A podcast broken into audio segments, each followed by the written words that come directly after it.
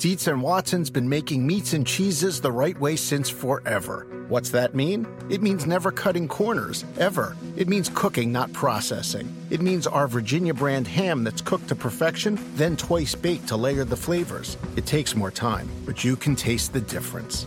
We come to work every day to do it the right way, even if it's the hard way.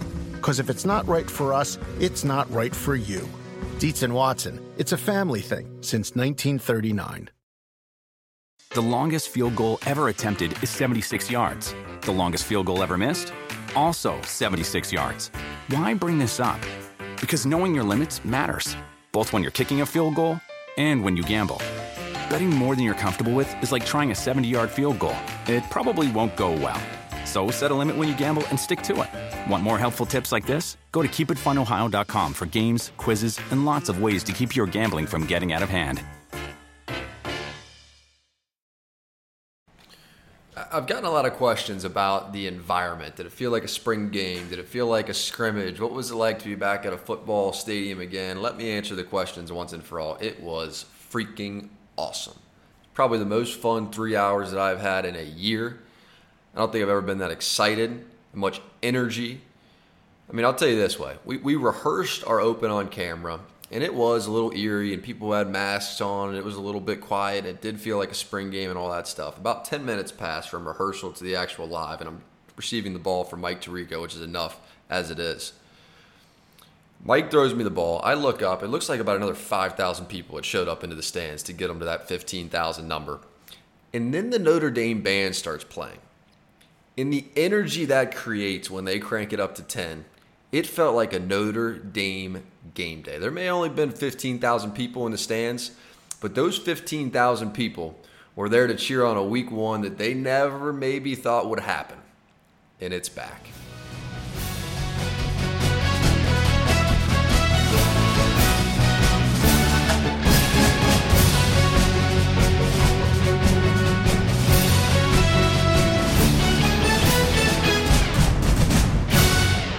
Okay, welcome back to the ND on NBC podcast. Notre Dame is 1 and 0. They beat Duke. A lot of people freaking out saying, "Oh boy, this is not what we thought it was going to be." You know, five across the offensive line are back. Fifth year quarterback. We thought those things were going to be the one thing that Notre Dame could rely on coming into this season. And to those people, I would just say, relax. Just relax. I mean that that offensive line took over in the second half of the game. Going back and rewatching it play by play by play one thing that you notice is that Duke was daring Notre Dame to throw the football. They were just daring them. They're going, you lost your three top wide receivers. We are going to stack this box. Sometimes it was eight people in the box, crashing safety. And that Duke defensive line was underrated now. Chris Rumph is a stud. Victor Dimukeje is a stud. Tangelo right there in the middle is a good player. So they really had a solid front on that Duke defense in a good test, a good warm up for this Notre Dame offensive line. And I, and I thought they warmed up. You, you know what was interesting is that when Notre Dame switched to three wide receivers, when, when they put McKinley out there, when they put Wilkins out there, when they put Keys out there, and then you can mix in Tommy Tremble. You can mix in Baby Gronk, 87, Michael Mayer. You can mix those guys into formations. You can, you know, take Kyren Williams, put him out in the slot, throw him screen passes. I mean, that's where the big play that really got him going was to Kyren Williams, and they put him down at the short side of the field, threw him a jailbreak screen, an awesome block in space by Robert Hainsey, and then a terrific block right on top of that by Kramer, which sprung it. So when you get those athletes in space, and it's it's clear to me just watching them play for one week that when they put Kyren Williams at receiver, it's not to give him a break. They're putting him at receiver to get him the ball. They're trying to figure out playmakers that they can put out there on the outside and let them win. And they think Kyren Williams is going to be one of those guys. They think Tommy Tremble is going to be one of those guys. I don't care if he's a tight end. I don't care if he's a wide receiver. He is a win matchup player. And so they're going to throw him the football. Michael Mayer, week one. He proved that he is one of those guys. So when you just look at the complexion of this team, it's entirely possible that their three biggest and best playmakers on offense are tight end, tight end, running back. And my guess is, as play caller, if you're Tommy Rees, you call the game just like that. As good as Kyren Williams was running the football, as good as Chris Tyree was running the football, and they were terrific. I, I think there's no question Notre Dame has found their two running backs of the future but with that said, when you play young running backs, they have to be able to pass protect.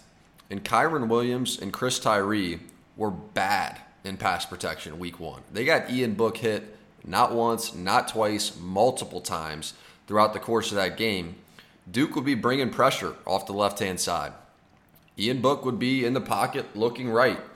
There's a free runner coming off the left hand side, and Book is trusting that the back and the offensive line and tight end are going to pick that up. And that free man winds up being the running back's man. And these running backs just did not know where to look or what to do yet. And so then you're getting your fifth year quarterback hit, and really the guy you cannot get hit, and Ian Book way too often because you're playing young backs that have no clue what they're doing. So that's something to keep an eye on. As great as they are carrying the ball, and they look phenomenal, they have to be able to pass protect. If you want to beat good teams, that has to get better. And you know what they should do? They should hang out with Tommy Tremble because Tommy Tremble is one of the baddest run blockers. He is one of the baddest dudes that I have seen playing college football in a long, long time. I told you week one, he reminds me of George Kittle. This guy has a chance to be George Kittle. This is an NFL guy. This is a first round pick. If he, if he believes that he's a first round pick, he can be a first round pick. You don't find run blockers like him. You don't find guys that can turn around defensive ends, go get linebackers. I mean, almost every big run that Notre Dame broke throughout the course of the game, I would rewind the tape, rewind it one more time, and the key pivotal block was 24 Tommy Tremble. He is maybe the most valuable player on this whole offense. And we talk about the offensive line, but the best blocker that I see right now is 24 Tommy Tremble. And this group of receivers just keeps getting more and more thin. Uh, ben Skowronek really had a feeling coming into the season that he was going to be the number one wide receiver until Kevin Austin comes back and proves that he can be that, although we've never seen it yet, in fairness. I thought he would be the number one guy. I mean, he's, he's a vet. Sounded like Ian Book really trusted him. Physical player, gets off the line quick, a little faster than people think. Now he's gone with a hamstring injury, and those can be tricky. Those can take some time to get yourself all the way back to healthy. So now Kevin Austin's gone. Now Ben Skowronek's gone. And you have Wilkins come in. Joe Wilkins, 18. And he looks pretty good as you go through this period of looking for one or two playmakers at the receiver position you can believe in. I mean, hopefully Lenzy comes back. I don't know what's going on there. But if there's one thing you felt just watching this Notre Dame offense, it's that they lack speed at wide receiver. They don't have any receiver that played in week one that makes the defense feel like they need to scoot back and create a little extra space for everything else you want to do, namely getting the ball to Michael Mayer, or getting the ball to Tommy Tremble across the middle in the passing game. They just don't have somebody that makes the safeties think twice right now. And hopefully Lenzy winds up being that guy. They need Lenzy to wind up being that guy. I think Wilkins is going to be rock solid. He's going to be a possession receiver. He understands getting open. He understands coming back to Ian Book. Ian Book wants to scramble and you know make not only the play that the defense had to defend first, but also has to defend Ian Book creating a play, that secondary play that he's able to do so well. Wilkins is great at coming back and getting involved in that. I'd like to see him get 88 Javon McKinley the ball more. We talked about the run blocking with Tommy Tremble. They put him on that short side of the field and ask him to go in there and dig out linebackers, dig out safeties. And he's tough as nails. I mean, he, he just has no issue going in there and creating those situations. And, and similarly to Tommy Tremble, when he locks on to a defender, they just don't get off very often. I mean, they're they're stuck. They're stuck like glue. And those those blockers are unique, but but every time they throw him the football, I mean, I think even back to last year, what was it, New, New Mexico game where he broke about five tackles on his way to the end zone. I'm trying to figure out why they don't trust him more in the passing game. And as you go through the early parts of this season, and you really don't have many receivers, you're going to have to figure out somebody that you at least pretend to trust and McKinley seems like a pretty obvious, let's at least give him a chance, kind of a player. So as they try to figure out who a couple of these wide receivers are going to be just to get them through this early stage of the season, we figure why not have Wilkins on? Get to know Joe Wilkins a little bit. Seems to have a great personality based on everybody that I talked to, but really haven't met him before. So we figured we'd have him on the podcast, have a conversation, and introduce you to Joe Wilkins. So our next guest is a junior wide receiver, number 18 for those following along. And Joe Wilkins really came on in week one for Notre Dame. So Joe, take me back though. What was life like growing up in North Fort Myers, Florida? It was good. It was good. Raised by my mom and my two sisters. Uh, it, it was good. It was uh, just just just uh, it was fine. How did you make your way to football? Uh, always was in sports, and uh, so I played basketball, baseball when I was younger, and then my mom's like, "All right, well, you got to pick one," because as I got older, and uh, so baseball was too slow for me. I'm not sitting in the outfield, so chose football and stuck with it. When, when did you first realize that this may be something you could be able to do at the next level? Um, probably freshman year, and coincidentally, my first offer was USF. So USF offered me as a freshman. So and then I'm like, wow, like yeah, I, I definitely want to play football, and I definitely want to want to compete. Offered you as a freshman. How, how, the hell do you get a scholarship offer as a freshman? Um, so my head coach was Ernest Graham, and uh, he he just had connections with a whole bunch of coach being in the uh, coaches being in the NFL. So uh, uh, I forgot who it was. Um, I don't think one of the coaches called him and told him that I had an offer. So it was, ah. it was huge. Did you, did you ever think about going to South Florida? I did. I did. I I, I love Florida. I, I, didn't didn't know if I wanted to if I wanted to move if I if I wanted to go out go out of the state, but Florida was Florida was uh, was big for me. So I, I I was thinking about it, but Notre Dame I can't pass it up. So, so how does a kid from from North Fort Myers, Florida, grow up viewing, thinking about the University of Notre Dame? I didn't honestly. I didn't really know about it until I got older, and then obviously I got older, and then I knew uh, like the education and the tradition. So I'm like, oh yeah, oh yeah, I love it. Yeah. So so give me a little self evaluation. Then you had four catches, 44 yards. Your first opportunity to be featured in a Notre Dame offense. Self evaluation. What did you think? I think I did pretty well. I think I did pretty well. I, I know I, I could have got that uh that uh the, the fade ball towards the end of the game. I was kind of disappointed in myself on that one, but I think I did pretty well coming in and just making the most of what I got. Yeah, and, and so you already have injuries starting to pile up a little bit at wide receiver. Yeah. Ben Skowronek, Kevin Austin, both already hurt. It's obviously unfortunate. Nobody likes to see it. Uh, but how do you have to view opportunity, or how do you view this opportunity in unfortunate circumstance? Just just capitalizing. You know, whenever your number's called, you just got to stay ready so you don't have to get ready. So that's my mindset. That's always really been my mindset: is stay ready so you don't have to get ready. Yeah. And what's the biggest difference that you see in the offense last year to this year?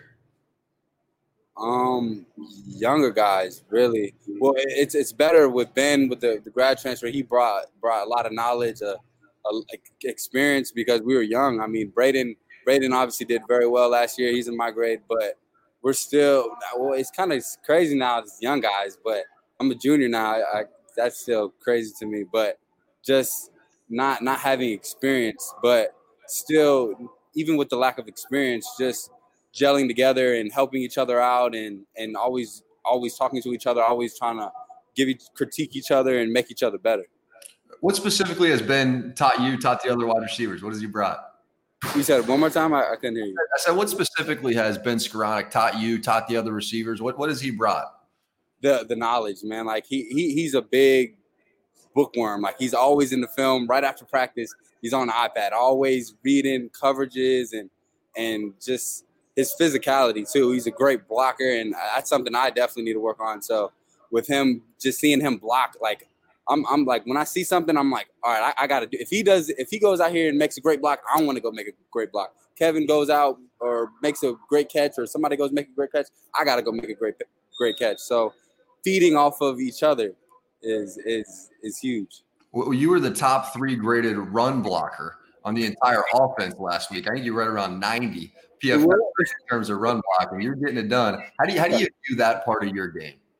Um, that that's really surprising. Like I said, just just always going in there. Like no matter because if you see the film, you know I, I came in there a couple times and didn't win every battle, but just always going in there. As wide receivers, we're not the biggest guys, and safeties probably maybe sometimes a little bit bigger than us, and linebackers for sure bigger than us.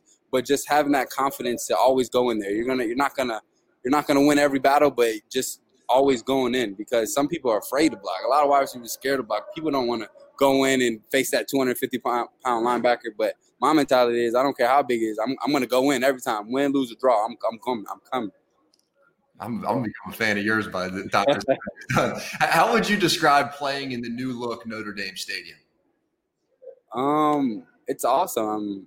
Uh, just the the new look you said. Just, it's, it's like you know, it's about it's a glass half full at this point. Looks oh, like- oh yeah, with the no fan. Yeah, it was it was crazy. It was so crazy because I remember my my freshman year, I came out to eighty thousand Michigan, in the stadium night game. It was insane, crowd crazy, but no, it's just adjusting to the new norms. You know, that nothing's normal around here. We're corona testing three times a week. You know, we got nothing's normal, but just being able to adjust to adjust and and not not not let the not let the outside or not let any these little things distract us. Yeah. What's life like when you step away from the Gug? When you step away from the football building? I mean, how different is it? Um, not not that different. I'm I'm a pretty relaxed guy. I'm a funny guy. I don't know if I'm a funny guy, but I like to joke around. I like to have fun, hang, hang out with my boys, play the game. I'm a big game. Me and me and Chase used to be on the game all day, every day. Right after practice, we was on the game. So I'm a big gamer, but uh, big big bro guy too. I, lo- love to hang with my bros. What's the game? What game we talking about here?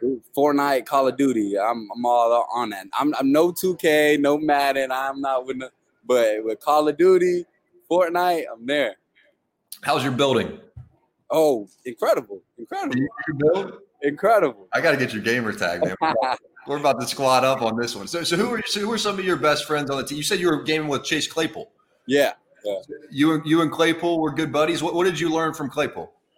blocking. Uh, man, I'm telling you, I, I, I need to be a better blocker, and blocking was huge, man. You know, Chase is a big physical bond. He's always knocking people down, so I'm I'm always just trying to imitate what I see. So blocking for sure, and just high pointing the ball, man. You just saw his crazy catch. I, I was watching that uh, just last night. Just high pointing the football on on go balls and, and blocking is is huge. But what were you thinking watching Chase Claypool go make that catch on Monday Night Football?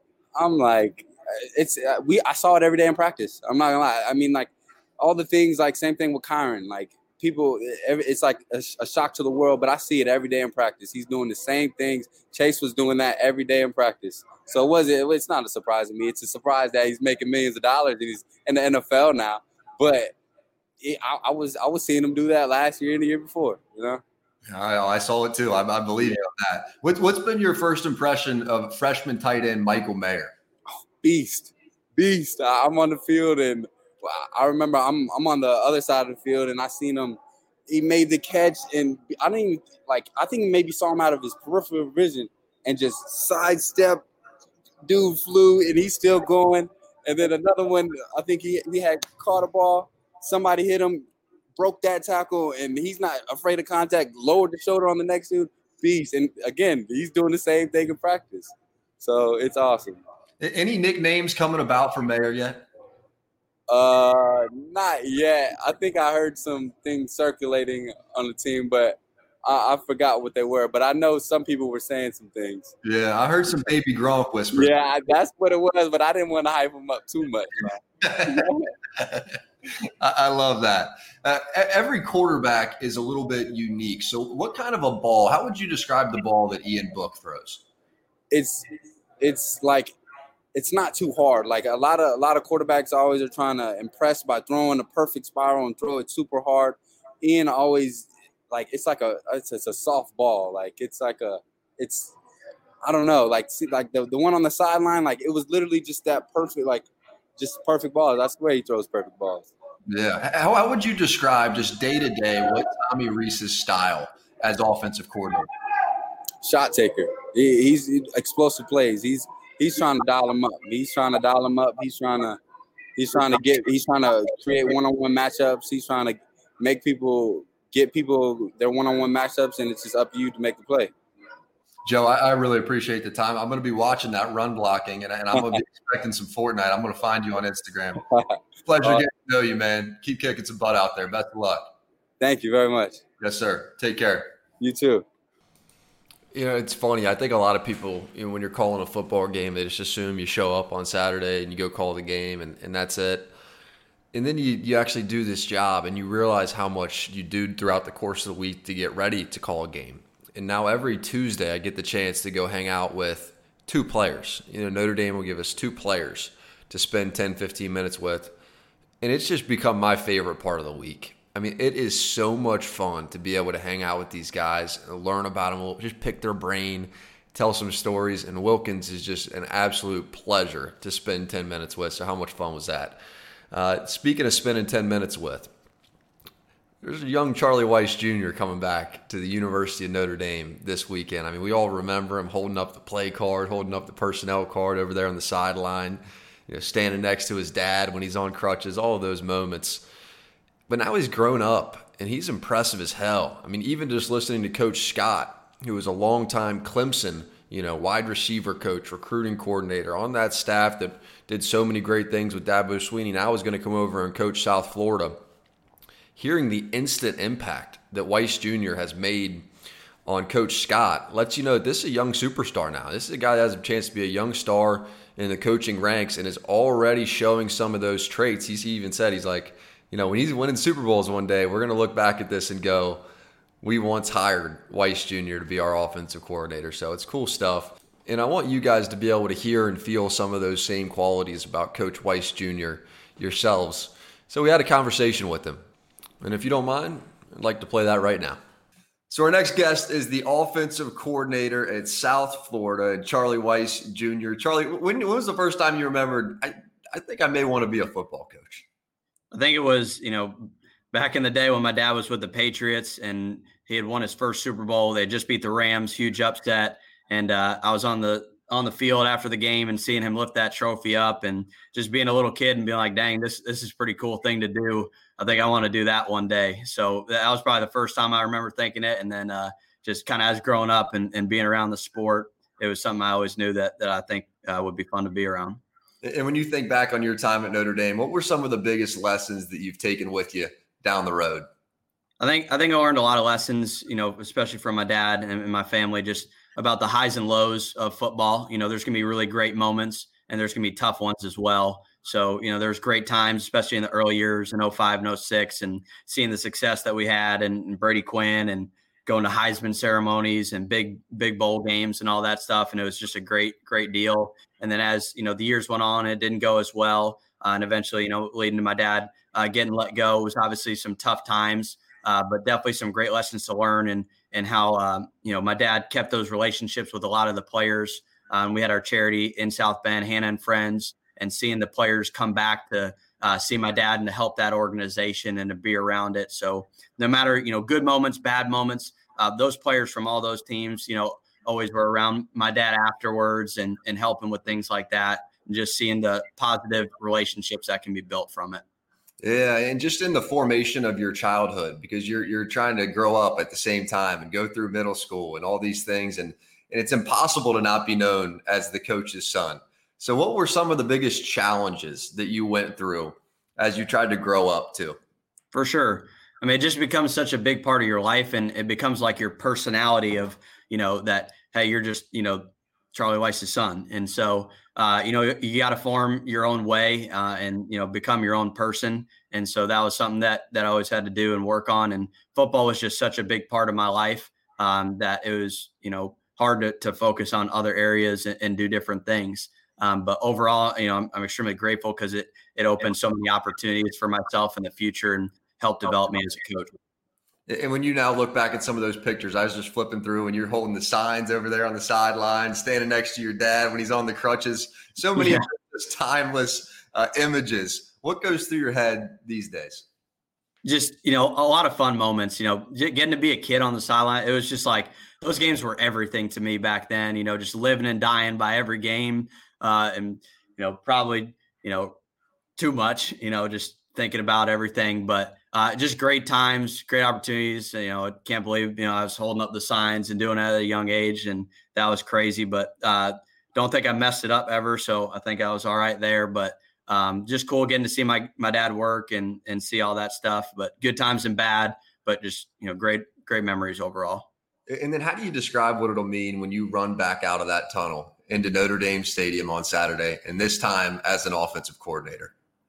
Yeah, I think it'll come a little full circle. You know, it's certainly, you know, that's where I kind of felt like I started, you know, getting my intro to coaching and, and what I wanted to do. Uh, now getting to do it at a big stage is certainly a really cool moment. Uh, it'll be a little weird hearing the fight song and and not being on that sideline. Uh, but you know, once the ball gets kicked off, it'll it'll be a fun game, and uh, just looking to do whatever I can do to to help our team win.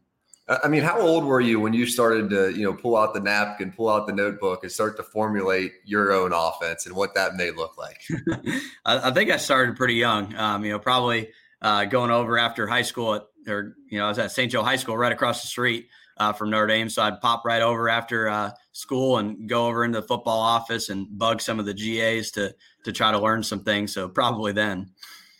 And what did that offense look like then? How has it evolved over the yeah, years? wasn't very good back then. got a little bit better as time gone on. Did you always know you wanted to spread out, have an athletic quarterback, or, or is that just kind of the what you've fallen into now in South Florida? I think I think I kind of fell into that one in my my upbringing uh, in the coaching world. You know, back then, man, it was all under center and all that stuff. Yeah, and so as you, as you bounced around all these different programs, so many great mentors that you came across who were some of your favorites and what did you take from them as you went? Yeah, I think everyone, you know, knows my dad and all that, but you know, the two people that probably had the most was it was Coach Saban and getting that opportunity at Alabama, uh, and then Coach Kiffin to uh, the same spot. So I got hired there in 2015, um, and uh, that was after I'd finished school at Kansas. Uh, got to Alabama and, and, got to learn from both of them in, in, different regards. You know, getting to learn structure and organization from Coach Saban and how detailed and um, disciplined he was in that regard, learning recruiting, uh, some of those areas as well. And then also learning the defensive side of the ball, uh, which, you know, certainly is important as an offensive coach to know what the guys on the other side are thinking and doing. So we always uh, had our staff meetings. We watched the tape together. So offensive coaches, defensive coaches, everybody was in there. So it was really cool to learn from him in that way uh, to, to hear, hey, you know, this linebacker is supposed to be fitting this gap, so he should do this and that. Uh, so that was really cool. And just seeing how he runs the team. And then moving on to Coach Kiffin and his offensive abilities and, and knowledge. Uh, certainly learned so much from him, seeing how uh, you know he runs an offense, see how he runs quarterback meetings, seeing how he formulates a game plan, and how he operates on game days and calls plays. And why do you think Coach Kiffin decided, hey, I think I'm going to trust this kid, young Charlie? Why am I going to yeah. trust this kid with my offense with so many things that he did over the years? Yeah, it, really started, I think, just because I was the breakdown guy when I was at Alabama. So I always watched the tape of the opponents and I would formulate a scouting report and kind of give my presentation every Sunday to the offensive staff and to Coach Coach Kiffin himself. So I would go through and, you know, hey, here's their defensive calls. Here's what they're teaching these people, uh, anything that I could learn and, and, give to them. And so after I started doing that uh, for a few weeks, as time went on, kind of got more comfortable with it and, you know, started to go from, hey, just – not just here's what they do to here's what they do and, and here's some ways I think that we could attack it. And uh, apparently he was thinking the same things that I was, and he just kind of learned to, you know, give me more more uh, opportunities with that. And you were what 24 years old when he names you the offensive coordinator. I I always felt like you know the age 24 is plenty old enough. How right. view that age, and then how have you sort of shifted from 24 to today? Yeah, so I think because I've been around so many good coaches at such a young age and got my start so young um, that it prepared me for that opportunity. But certainly when I was hired, you know, he knew there was still things for me to learn uh, and to to grow. And so he did a really good job of not just throwing me into the fire and say, you know, boom, here you go, go be an OC uh, without you know any help. And he did a really good job of, hey, here teaching me how to run offensive meetings, you know how to deal with uh, certain issues or how to handle quarterback controversy or you know uh, competition some of those things uh, you know how to how to call the game you know hey start with these plays you know get to this if they're going to that. Uh, he did a really good job of, of helping me in those regards and then as time goes on you know eh, with anything the more you do it the better uh, that you should get at it and so uh, you know that's where it kind of got into today. The youngest offensive coordinator ever. I mean how does that resonate with you I didn't know that, but um, I guess it's it's pretty cool. I, am just I'm so thankful, um, so so blessed to have the people that I've been around uh, and to be given that opportunity by Coach Kiffin himself, and then all the other coaches uh, that I learned from uh, growing up, you know, from my dad to, you know, like I said, Coach Saban and, and so many other coaches as well. Yeah, and, and, there's plenty of upside, and believe me, I've lived it myself to having a dad that's you know prominent in the game of football. But there's an undercurrent to navigate as well. Definitely. How did you think about some of the morons uh, over the years and some of the noise that just inevitably surrounds it? Yeah, I think you just got to block it out, you know, and just you know believe in yourself, uh, believe in what you're doing, um, and you know just not listen to any of the outside noise. Uh, control what you can control. Do the things that you can do. Uh, you know, a lot of the things that we coach our players to do, you know, we got to take ourselves as well. Uh, so I think that's probably the biggest thing. And when do you feel like the moment was when you know people stopped looking at you as Charlie Weis's son and started respecting you as not only your own man but your own coach? You know, I'm not sure. Maybe for some people it happened, maybe for some others it hasn't. But you know, I felt like you know when we played our bowl game uh, against SMU last season, you know, Coach Kiffin had, had moved on to Ole Miss, and uh, you know, I was kind of on my own for that one and having a really good performance. You know, that day, you know, maybe that that was it for some people, but um, you know, still got to got to earn it and got to work my way as time goes on. Mm-hmm. In what ways are you different than your old man as a coach? Most people think we're we're quite different, um, but uh, he might be a little bit more uh, old school. Uh, maybe I'm a little bit more new school. Um, you know, I don't want I don't want to say my dad wasn't positive, but uh, or upbeat or any of that stuff. But uh, we definitely got some some different personalities. Uh, but I feel like you know he gave me lots of good lessons and, and lots of good teachings to take uh, throughout it. And and the schemes are very different as well. He, he watches the tape and he's like, "What are you guys doing? You're not even blocking this guy." And why are you doing that? So different game nowadays, I guess. Does he still give you little notes or little critiques, or how, how does how do those football conversations go between the two of you these days? I, I normally just call him, you know, every day on my way home or after a game or all that stuff, and he's definitely got plenty of things to say um, about you know what we could have done better and all that. But uh, no, he he does his, he does a good job of staying out of it and give me good little notes of, of things uh, to work on or to improve. I've always tried to keep you know with my relationship with my dad to have some football relationship that's a work relationship that I cherish, and then also some other relationship where it's just we don't even talk football. Is Definitely. it the same with you two, or how has that played out? Oh yeah, I mean, football is obviously a huge part of your life, and you know, I think if you don't have a relationship outside of football, you know, it's it just becomes nonstop, nonstop, you know, ball all the time. So uh, we we definitely talk about things outside of life, watch movies together, watch shows together, whatever it may be. Um, so we definitely have plenty, plenty of stuff like that. Any favorite shows or favorite movies? Oh, I'm trying to remember. Um, man, we, have watched quite a few. Uh, he loves the old ones. You know, the old Rocky movies. I think are kind of his favorite um, from from back in the day. So some a lot of times watching those together. Yeah. So so, but you have had, and I know you two are different. And I know schematically you're different. Football just continues to evolve. I mean, that's just mm-hmm. the nature of this thing is that it's just constantly evolving. Uh, but what have you taken from having that front row seat to your dad for all those years? I think how he handled quarterbacks is is definitely you know in terms of the true football side of things. Uh, one way how he coached them, how he taught them. Uh, you know, not just teaching them you know their responsibilities, but understanding uh, not just what they're doing, but how it fits into the scheme as a whole. As also knowing defensively what teams are trying to do, uh, how to teach coverages, and, and, some of those things. So, from the football side of things, I think those things still relate. You know, no matter what your scheme is, uh, you know, getting your quarterbacks to understand your thought process, how you think as a play caller, so they can kind of be ready and kind of anticipate the things that you're going to get to, and then, you know, just from uh, getting the buy-in from your players and you know getting them to understand the offense and, and some of those things um, will, will also stick out. Went, went back and watched your, your first game of the season. You know, a couple athletic quarterbacks. You're mixing yeah. there. Uh, what's the thought process behind using two quarterbacks in the spread set that you're putting together here? You know, we got through camp and with the open competition, you know, for the quarterback and those two guys, uh, we felt earned, you know, playing time, both of them. So, um, you know, we didn't feel like there was a, a drop off from one to the other. So going into the first game, you know, we wanted to give them both a look uh, see how they performed and see how they did. And I thought they both did a good job uh, with the opportunities that they had. Um, so you know, we wanted to take the, this these early games to to kind of find you know who's our guy going to be uh, and and see how they operate. And, and that number one, that Johnny Ford, looks like Darren Sproles or something to me. He, yeah, he, he is. He's special. Who, who's the comparison? How do you, how do you think about his game? Yeah, I think I think Sproles is a great one. Anytime you see a little five, six, five, seven running back. But another one that I had was at FAU, uh, Devin Singletary, who now plays for the Buffalo Bills. Uh, he was a guy that could make you miss in a phone booth. Uh, you know, Motor was a little bit bigger than Johnny is, um, and so, but Johnny has that same capability of hey, you could have an unblocked player, you know, right in the middle, and he can make you miss in a tiny little space. Uh, so he's got some special abilities that way. And what, what do you learn year by year as a play caller? What, what, what, do you feel like, you know, as you're 24, now you're 25, now you're 26, or now you're 27? What, what starts to change, change over those years?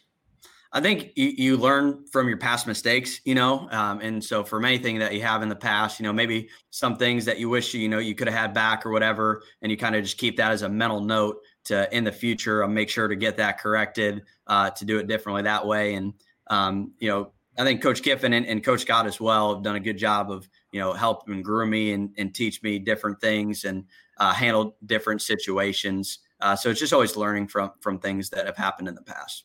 And you mentioned Coach Scott. Uh, he of course had the great run with Clemson, and that's what gets him this opportunity at South Florida. How far back do you two go, and, and why why do you think he trusted you with this position? Yeah, not very far. Um, you know, we had one phone conversation. We both played Charlotte last year uh, him at Clemson and us at FAU. And we had a little conversation, probably 10, 15 minutes, just talking football um, and all that stuff. And from that phone conversation, I guess I, I, left a memory on him. And I certainly thought he did a great job of, of helping us out. And so uh, after the season, he kind of called me up and came down to interview me in Boca. And um, we had a, a, really great conversation. Um, I was just extremely, you know, impressed with Clemson's offense and Clemson's culture and all the things that they did, and seeing how he wanted to build that down here at South Florida made it super, super promising and super encouraging to me, and was something that I wanted to be a part of. Yeah, and, and as you know, this Notre Dame defense is going to be a little bigger, going to be a little yeah. faster. Uh, last week, uh, how does that change the way that you attack or think about attacking as offensive coordinator? I think as an offense coordinator, you're always trying to get your players in the best possible positions to win. Uh, so that's going to be different game to game. You know, it's definitely going to be different playing the Citadel than uh, playing Notre Dame. You know, there's going to be some some bigger, faster players out there for sure. And so I've just got to do a good job of getting uh, the ball in our guys' hands um, in the best ways possible, putting the, our alignment in positions to succeed. And so how that looks week to week is going to be different. And obviously Notre Dame presents a huge challenge with that. They're a great defense. Any dream jobs as you look down the line here? I mean, you've played, you've been in so many great programs right. already, coached yeah. so many great coaches. Is there anything that just lingers in the back of your head Is just potential future dreams down the line? Not necessarily. I, think I've always just been so blessed, you know, to be in the op- uh, the places that I've been, and to be, you know, the OC at South Florida uh, under Coach Scott is something like I mean, I love my job and I love being here. I love our, uh, you know, our culture and everything that we're building. And so I, I really am not focused on anything other than just being the best uh, coach that I can be and being the best coordinator I can be for our players and our coaches here at South Florida. Yeah. You feel like an old 27, by the way? I, I think so. You know, in terms of the coaching, for sure, being around it for a long time. I look at you as an old 27. Coach, thank you so much for your time. Really proud of you. I mean, you, you just you have worked your ass off through the ranks uh, and you've earned everything that you've got and will continue to do so. Best of luck to you Saturday as you come back home. Thank you very much, and obviously, great job to you too. I know you you've, you dealt with a lot of the same things, so keep crushing it, man. Yes, sir. So South Florida's one and zero. Oh. Notre Dame is one and zero. Oh. Although this Notre Dame defense may look a little bit different than the Citadel that Charlie Weis Jr. went up against in Week One, so we'll see how that all plays out. As far as the Notre Dame D he will be facing, Ade Ogundeji, six quarterback pressures he had in week one, two hits, four hurries. He looks like he's going to become a problem. Looks a little bit thicker than last year. Seems to have put a little bit of weight on. Speaking of putting some weight on, Isaiah Foskey. Foskey looks like Stephon Tuitt to me. That is a big, physical looking defensive end. He had three pressures, three hits uh, in his first opportunity to really be a featured player in this defense. Jeremiah Owusu Koramoah. We got a hint that he may be used a little bit more in blitz situations, a little more third down opportunities. We saw that in the first week of the season. Just being around NFL scouts, I can tell you he's all over the radar. So Notre Dame against South Florida, it's the one game all year long that Damn it, freaking computer. It's the one game all year long that goes out of conference for Notre Dame. And what does that look like? I don't know. But the one surprise that you may see just based on watching their game against the Citadel, this team's fast. I mean, South Florida, as you might guess, this team has a lot of speed. Running back has a lot of speed. They got this guy, Johnny Ford, looks a little bit like Darren Sproles. So there's going to be some speed coming out of that South Florida offense. Two athletic quarterbacks that they'll rotate in. Both can run. Neither really a terrific passer, but um, you know, both athletic quarterbacks that can make plays. We will see. Enjoy the game. It is so good to have football back and feel like a bit of a regular game week now, getting through that first week hurdle. So grab yourself a beverage, take your seat on the couch, and get ready for some week two football because football season is back. And from this point, it is on. Dietz and Watson's been making meats and cheeses the right way since forever. What's that mean? It means never cutting corners, ever. It means cooking, not processing. It means our Virginia brand ham that's cooked to perfection, then twice baked to layer the flavors. It takes more time, but you can taste the difference. We come to work every day to do it the right way, even if it's the hard way. Because if it's not right for us, it's not right for you. Dietz and Watson, it's a family thing since 1939. The longest field goal ever attempted is 76 yards. The longest field goal ever missed? Also 76 yards. Why bring this up? Because knowing your limits matters, both when you're kicking a field goal and when you gamble. Betting more than you're comfortable with is like trying a 70 yard field goal, it probably won't go well. So set a limit when you gamble and stick to it. Want more helpful tips like this? Go to keepitfunohio.com for games, quizzes, and lots of ways to keep your gambling from getting out of hand.